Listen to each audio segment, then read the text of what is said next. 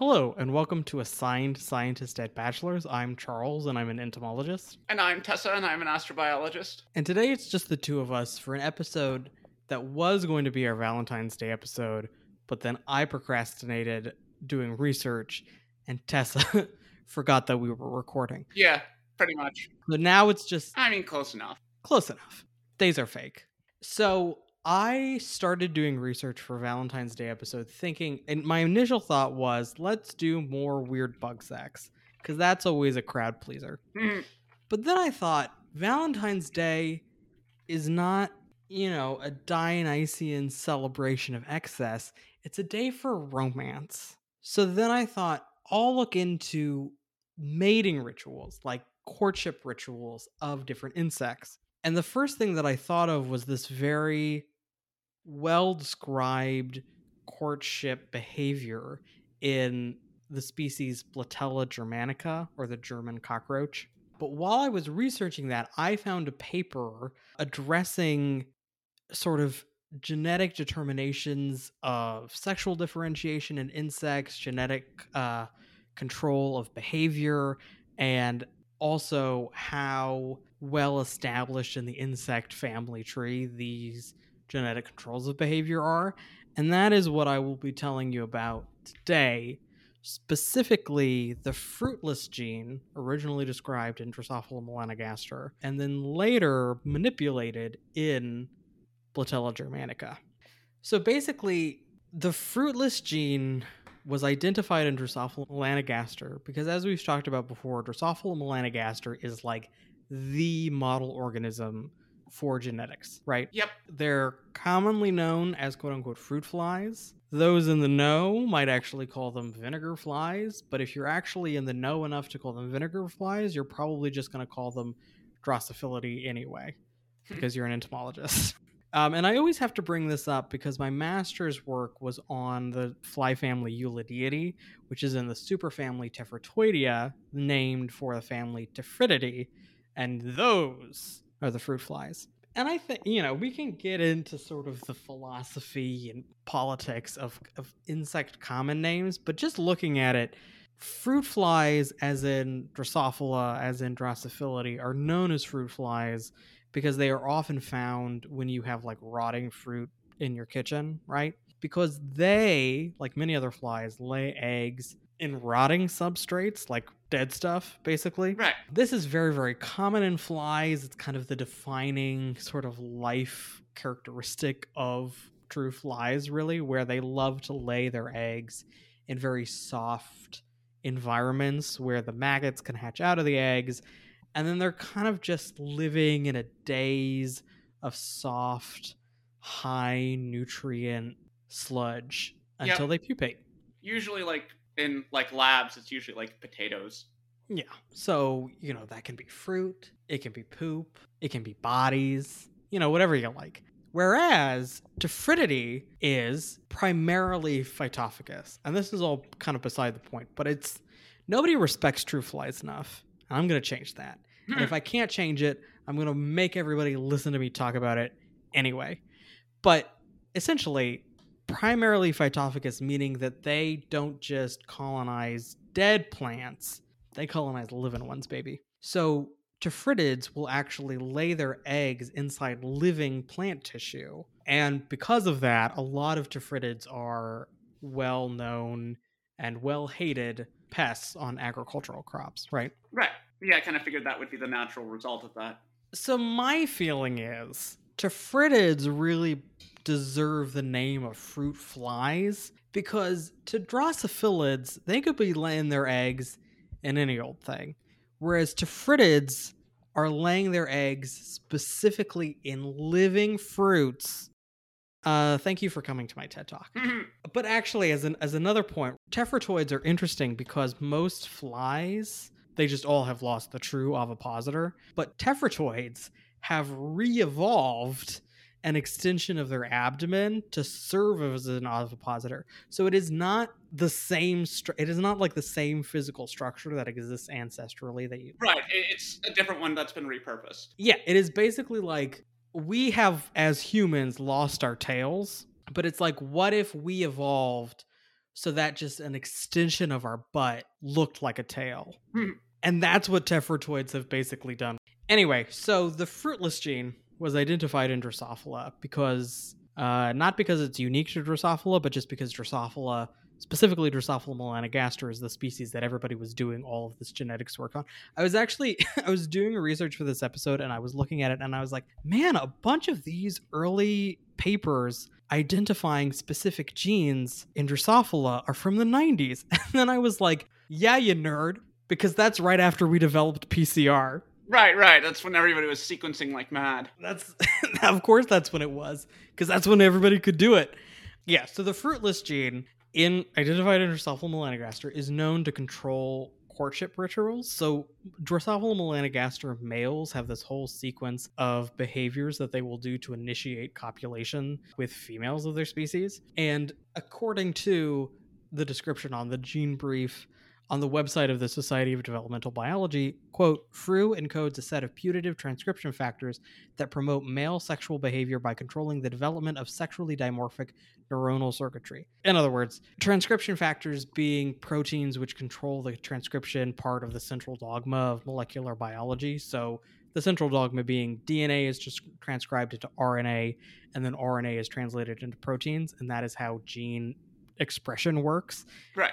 You know, varying parts of that process leads to different gene expression. And so, fruitless, along with other genes like sex lethal and double sex, are part of this cascade controlling sexual differentiation in Drosophila, where insects do also use, so like humans, as we're all taught, use chromosomal sex determination, right? Where obviously very simplified, but if you are XX, then you're female. If you're XY, then you're male. simplify, simplify. So this is a trans podcast, whatever, right? Yeah, yeah. That's a whole other episode.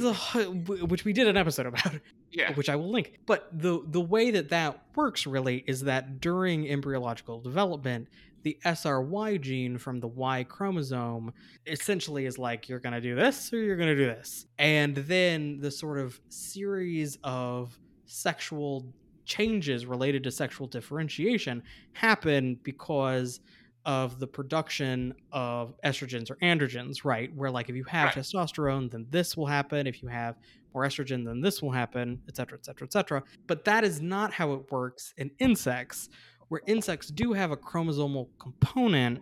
Different groups of insects have different methods of sex determination because it, I mean it's a huge group of animals, right?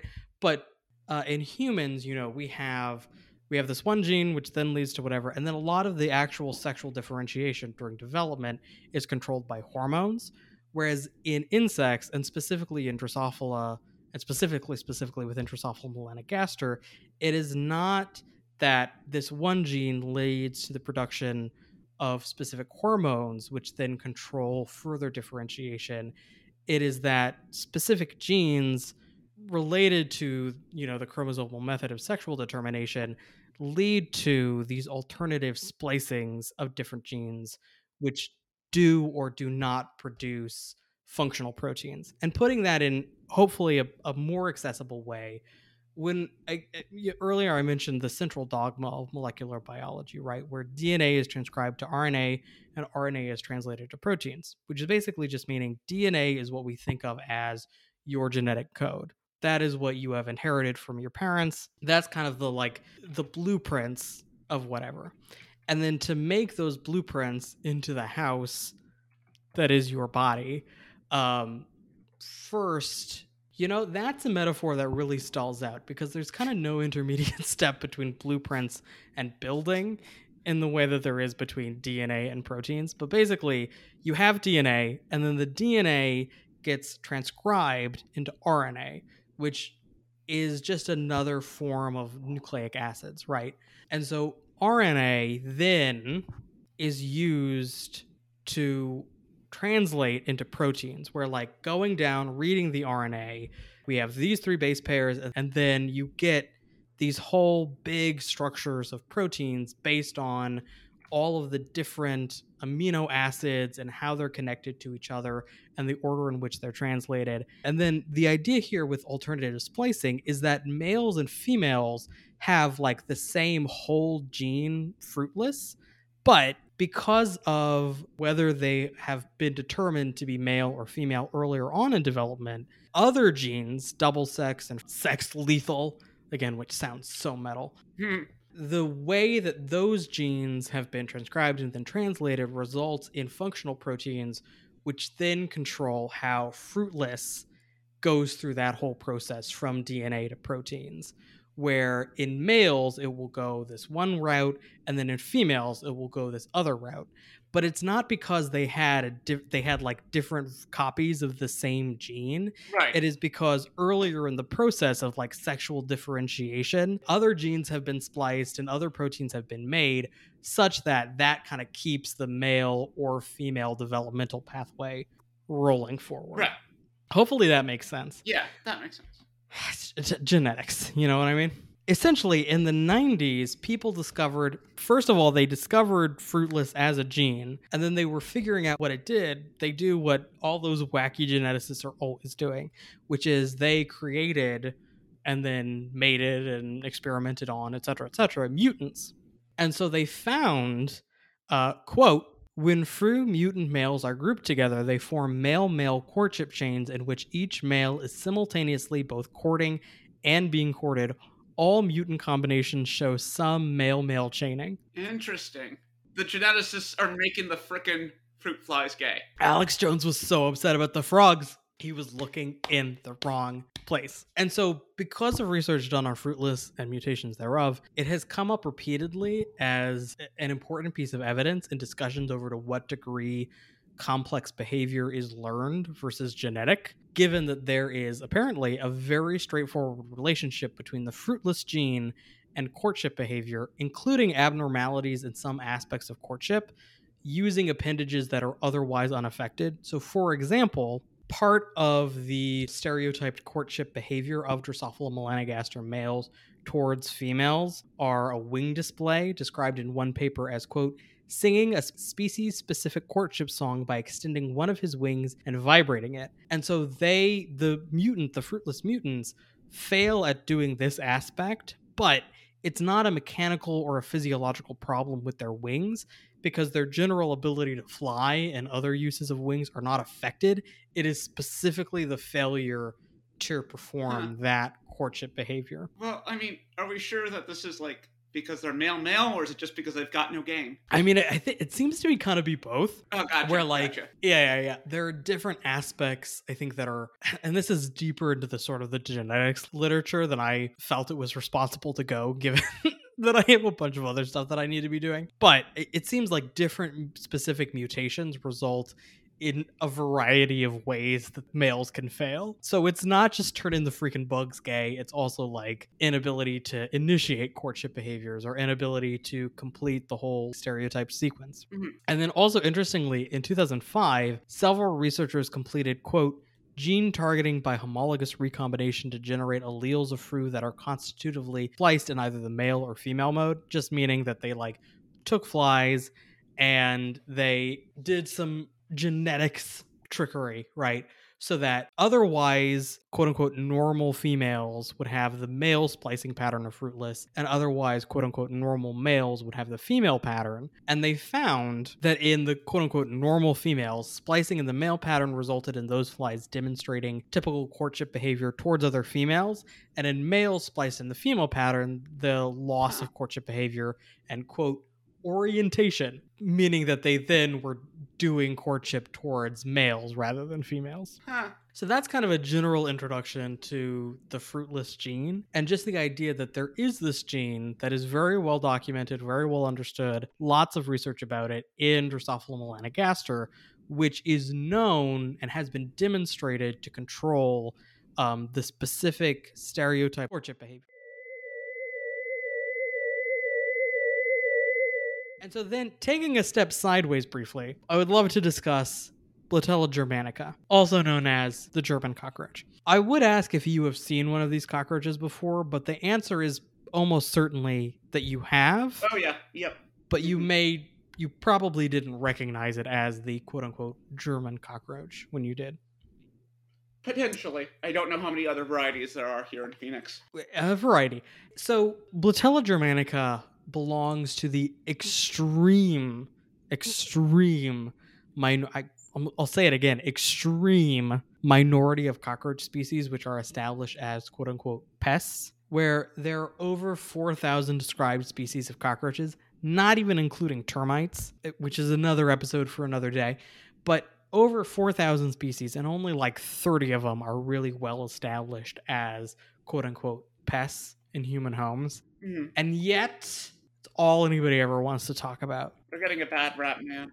It's unbelievable. Especially because here's here's my little bugaboo. It is very, very, very, very, very, very, very extremely common to see cockroaches brought up as a health concern because of their ability to mechanically transmit pathogens. Mechanically not being, you know, they're getting in a forklift and transferring Right, right, around, right. but mechanically as in pathogens get on them, they get on other stuff, the pathogens get on the other stuff, right? But a lot of times when people bring this up, they either don't justify it at all or they appeal to like very controlled experimental settings in which it is demonstrated that they can do this. But I the evidence that cockroaches are demonstrably a significant source of pathogen transmission through them walking through pathogen somewhere and then walking through another area and getting them somewhere and then that being a significant source of health problems i'm just saying if you've got it send it to me because i haven't seen it Hmm. and i will say it's you know not to minimize cockroaches as a potential health concern because particularly if you have large aggregations cockroaches do produce allergens which can upset anybody but are especially a problem if you have some kind of respiratory condition for example Right. if you're asthmatic but like in my previous apartment I was living on the ground floor and I had two doors, right? So sometimes I would find a random cockroach in my apartment, inevitably. Mm.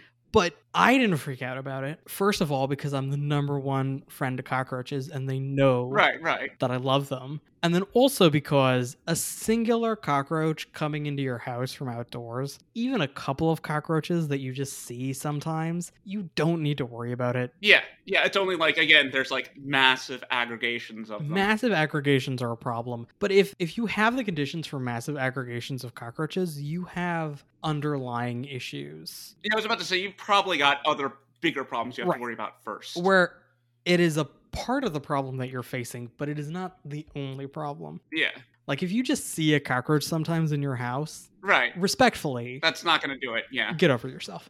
Um, so back to Blattella germanica specifically, it is one of the sort of the classic pest species, and it has a basically a distribution all over the world, but pretty much exclusively in close association with humans. And they are small, relatively delicate looking yellow brown roaches that are recognizable because they have these two large, distinctive dark stripes on their pronotum. In Blattella germanica, it's one of those species that carries the ootheca or egg case around hanging out the back of the abdomen, which is just always very funny.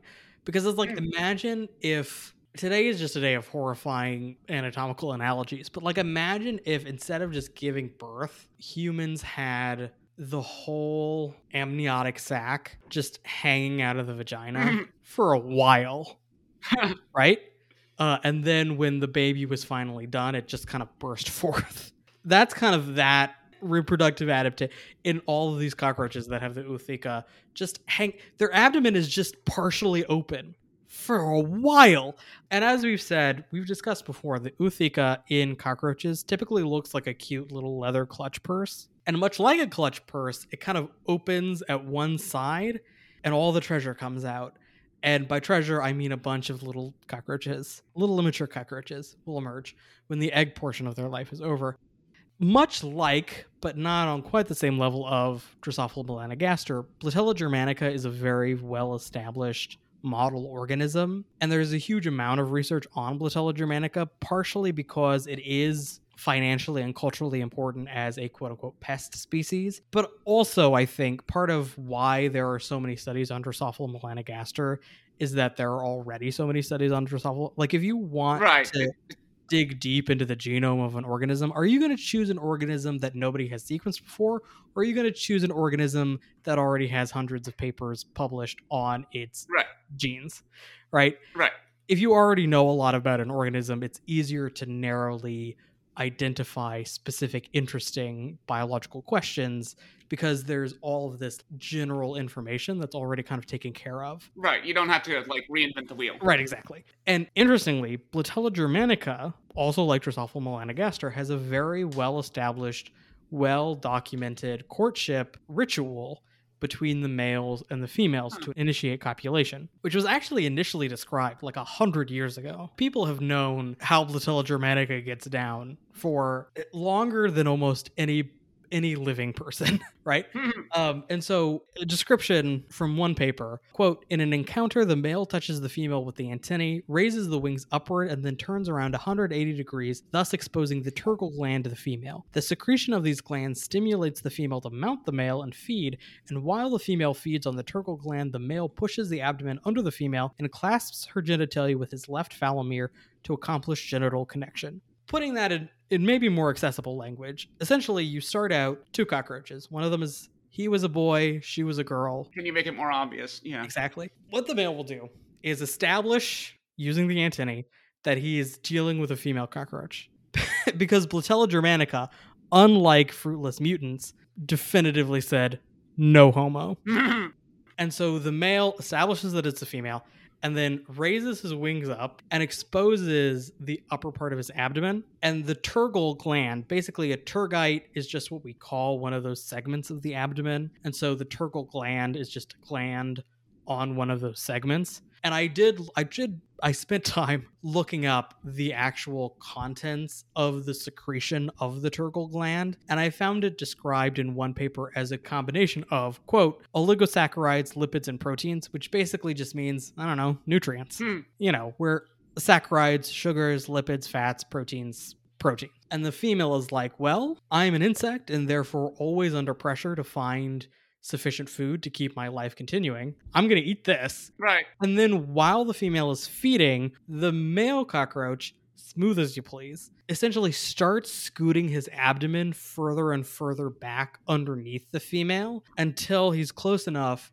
so that the phallomere, which is just one of the, sort of the accessory parts of the whole genitalic structure, can clasp onto the female genitals. And then once they're connected, they're connected. So what you're saying is he does. He's a gentleman and he does take her out to dinner first. Yes, but in a he's less of a gentleman because he's also kind of pulling the he he's doing basically a, a more sexual version of like sneakily putting your arm around somebody at the Ah, movies. Okay. Fair enough. so he's he has first distracted her with popcorn and is now I gotcha. snaking the arm around. But Gotcha, instead of an gotcha. arm, it's genitals. Gotcha. You know. As one does. Yeah, yeah, yeah. I started doing a deep dive into insect genitals and genitalic structures and the evolution thereof, and then I was like, I don't have I don't have time for this. And also I don't think it's going to be to anybody's benefit except for exclusively mine. But an interesting thing about about cockroaches is that like in as we have discussed at length before, insect genitals are very important for a variety of reasons. One is they enable insects to keep making more of them, and a world without insects is no world that I want to live on, and it's also a world that I can't live on. right. Because- Yeah, we kind of need them. Life as we know it would become impossible. Yeah. But also, I really cannot emphasize enough to you and to everybody listening how much time entomologists, especially insect taxonomists, have spent collectively looking at, documenting, measuring, describing, comparing insect genitals. Because of a couple of things. Insect genitals are important for taxonomic descriptions because often, like, if you look up descriptions of a lot of insects, it's like you will recognize it because its genitals look like this. Hmm. And they have been used a lot in phylogenetic reconstructions.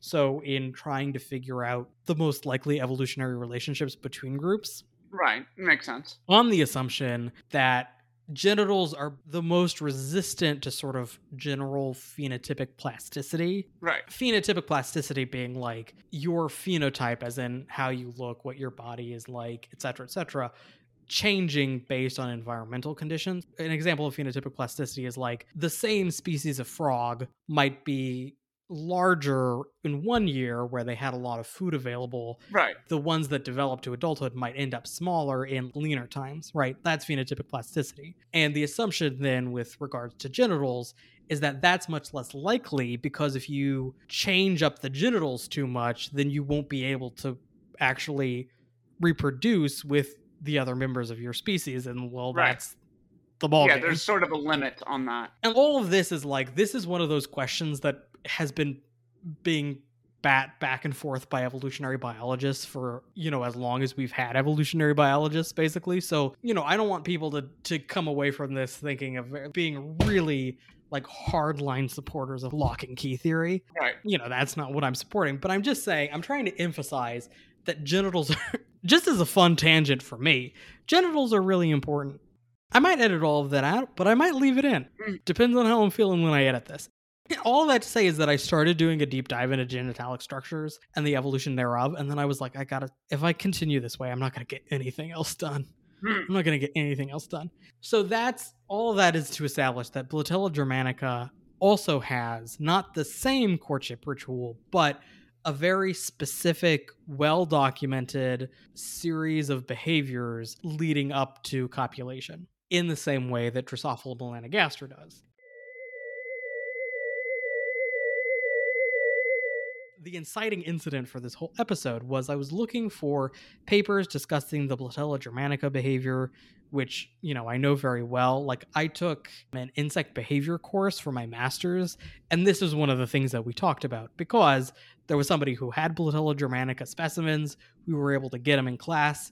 We watched this happen. So then I found a paper published in 2011 called Conservation of Fruitless's Role as Master Regulator of Male Courtship Behavior from Cockroaches to Flies. And I was like, huh, interesting. And essentially, this paper was written, these researchers wanted to investigate whether and how much the fruitless gene, well established, well described in Drosophila melanogaster, would also regulate courtship behavior in another insect. Reasoning behind the choice of Blattella germanica, the whole stereotyped courtship sequence of both Drosophila melanogaster and Blattella germanica are at this point exhaustively well documented. Um, so if we know that this, if we know about this gene, we've described it very well in one species, and we know that it strongly correlates to a really well documented courtship sequence in an also otherwise well studied model organism.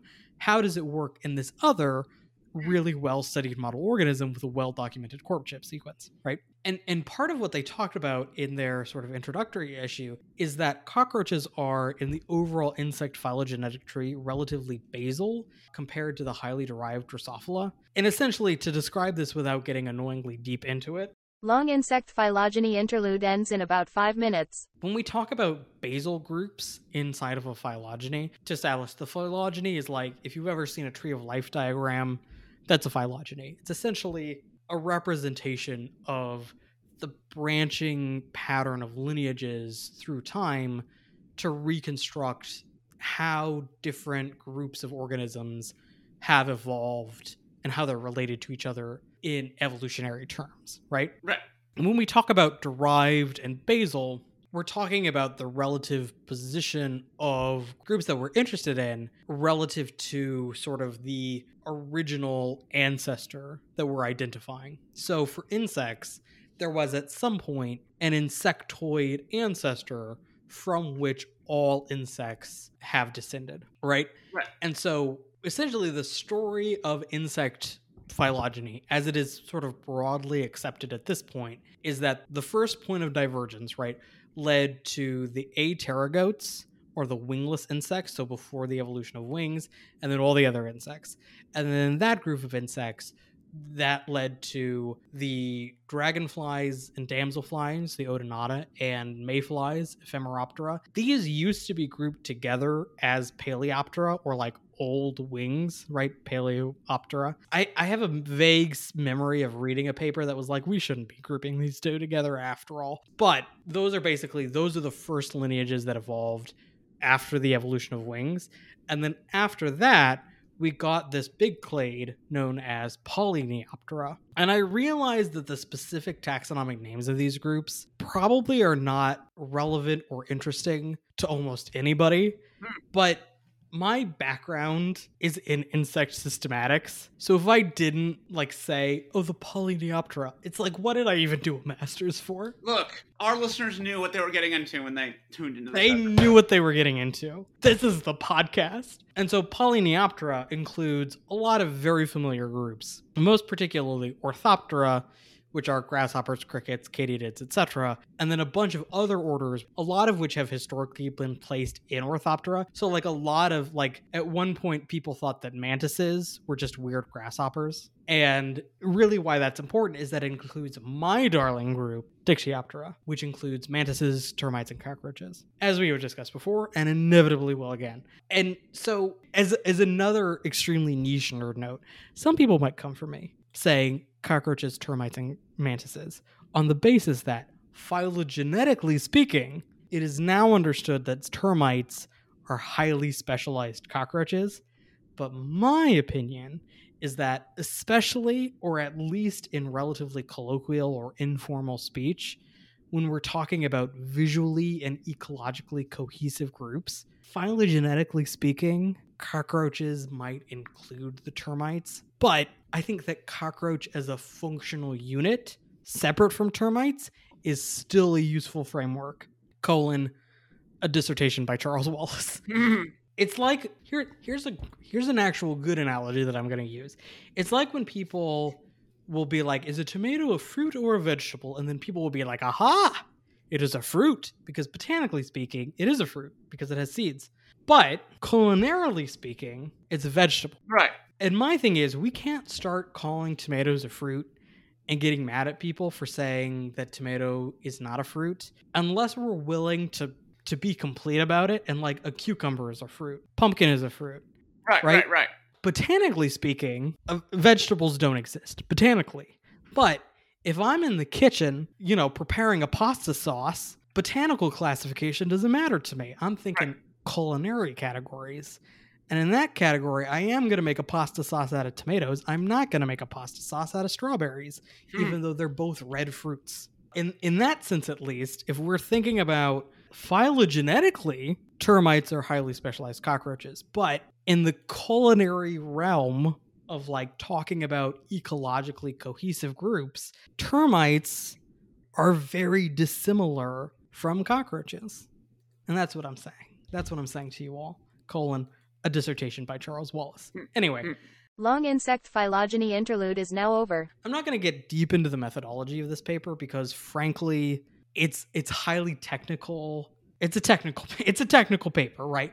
So I'm hmm. not going to get deeply into the methodology because I think it would be kind of boring to listen to and also secretly, you know, I don't feel confident enough in very specific technical genetic stuff not to trip over myself. But in essence, they cloned and sequenced RNA from different parts of the cockroach's bodies looking at the transcripts of the fruitless gene and then they did a knockdown where that's you know genetic manipulation where they prevent you know the expression of a gene. And in this case they did a knockdown to stop the expression of the fruitless gene just meaning that it's it's like turning the off switch on that gene right? So they first observed unchanged cockroach males with two theoretically sexually interesting female cockroaches and then they did this genetic manipulation on separate cockroaches and they put those male cockroaches in with again theoretically sexually interesting female cockroaches and observed whether they performed any of the typical courtship behaviors and what they found is that the males without the typical fruitless expression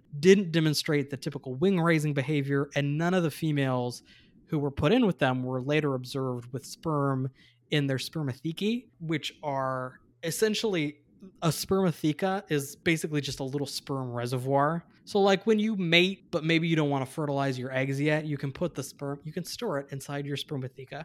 Not you as in the listener because you're probably a human and we don't have that. Right. But if you were a cockroach, you would.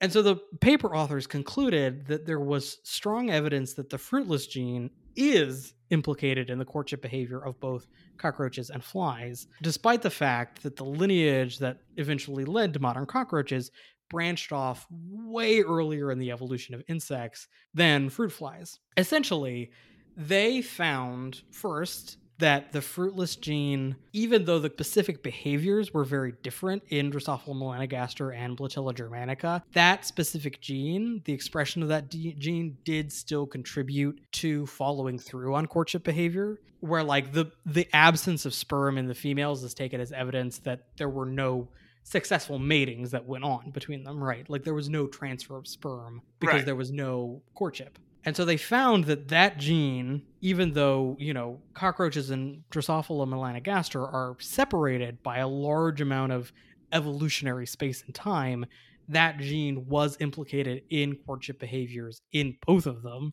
And from that, they concluded that the fruitless gene is probably extremely well conserved, as in it has been present and stayed largely the same in terms of Right. uh, you know its function in the organisms that have it for an extremely long time because for it to be present in both cockroaches and Drosophila melanogaster, it would have had to have been present in a very old ancestor in the total lineage of insects Very deep in the uh, family tree. very deep in the family tree. And so, uh, in conclusion, interesting. And also, in conclusion, you would not like to live in a world that didn't have cockroaches in it. And I also would not like to live in that world. Yeah, we- we'd have a lot of serious problems. We'd have all kinds of problems. Like, I know if you think that they're gross, listen, I'm number one cockroach fan. Cockroaches are my best friend. Sorry to my actual best friend. I don't mean it. It's a joke. But I, you know, I've been jump scared by a cockroach before where you turn around and you see one on your floor and you're like, how did you get here? And the answer is our doors aren't actually 100% well sealed. Mm. And we live in Arizona where it's warm all the time Right. you know, like I get it. I understand. I was one of you. I used to hate cockroaches, but then I opened my heart and I understood that they're also part of God's glorious creation. Or if you're an atheist, they're part of the secular miracle that is life on earth. Imagine how unlikely this all is. Unbelievable. they're just little guys and they deserve to be alive as They're doing their best. they're Yeah. doing their best. Plus, some of them are so cute and so beautiful. And listen, you might think the Blattella germanica is just a humble little roach. It's not very big, it's not very flashy, but it's alive and it's doing its best.